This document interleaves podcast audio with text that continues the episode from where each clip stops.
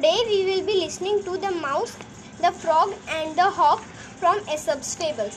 This is a story of a very naughty and haughty little mouse. Every now and then the mouse would look for some fun here and there. He wasn't scared scared of anything at all.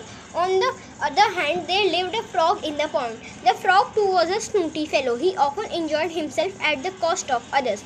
One day the mouse came hopping near the pond. The frog found him to be an inquisitive and interesting.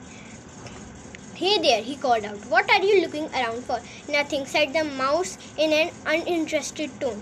I just came to play along. Why don't you come with me? We shall swim in the pond and have some fun. The mouse found it to be an interesting idea. He was a curious fellow and wanted to see everything in the world, but he didn't know how to swim. I would love to, he mumbled, but I don't know how to swim. That is a least bit of worry, said the frog. I will tie you with me so that you do not drown.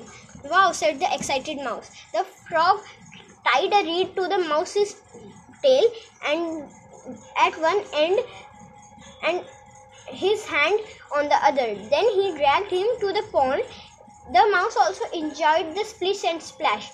But then the frog decided to have some fun. He began to swim into the deeper waters with the mouse close behind. The mouse began to drown under his own weight. He gasped for breath and they and wanted the to stop the frog, but he couldn't even speak. The frog continued to pull the mouse down under the water and tried to drown him. He was just about to untie the reed when a hawk slid over the pond. He swooped down, seized the mouse, mouse and carried him off with the frog dangling from the mouse's tail. It relished both for his dinner. Moral Those who try to harm others end up harming themselves. Thank you.